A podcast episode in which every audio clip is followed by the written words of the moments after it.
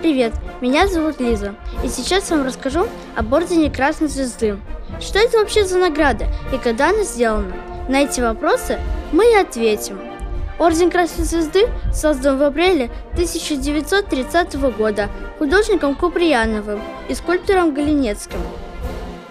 Орденом Красной Звезды награждались военнослужащие Советской армии, военно-морского флота, пограничным и внутренних войск и другие. За что же не получали эти награды?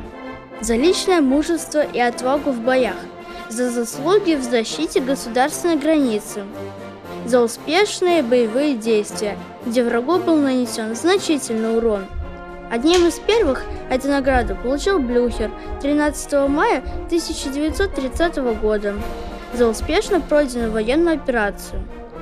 В годы Великой Отечественной войны Орден Красной Звезды стал одной из самых распространенных наград. Им награждали за особые заслуги в боях. Во время Великой Отечественной войны количество получивших награду выросло более чем на 2 миллиона. Одним из первых был отмечен орденом Красной Звезды радист Беловол, находившийся в звании младшего сержанта. Он в одиночку сумел сбить три самолета противника при возвращении группы советских самолетов с заданием. Участники Великой Отечественной войны, награжденные Орденом Красной Звезды, отличались своим героизмом самоотверженностью. Что я хочу сказать?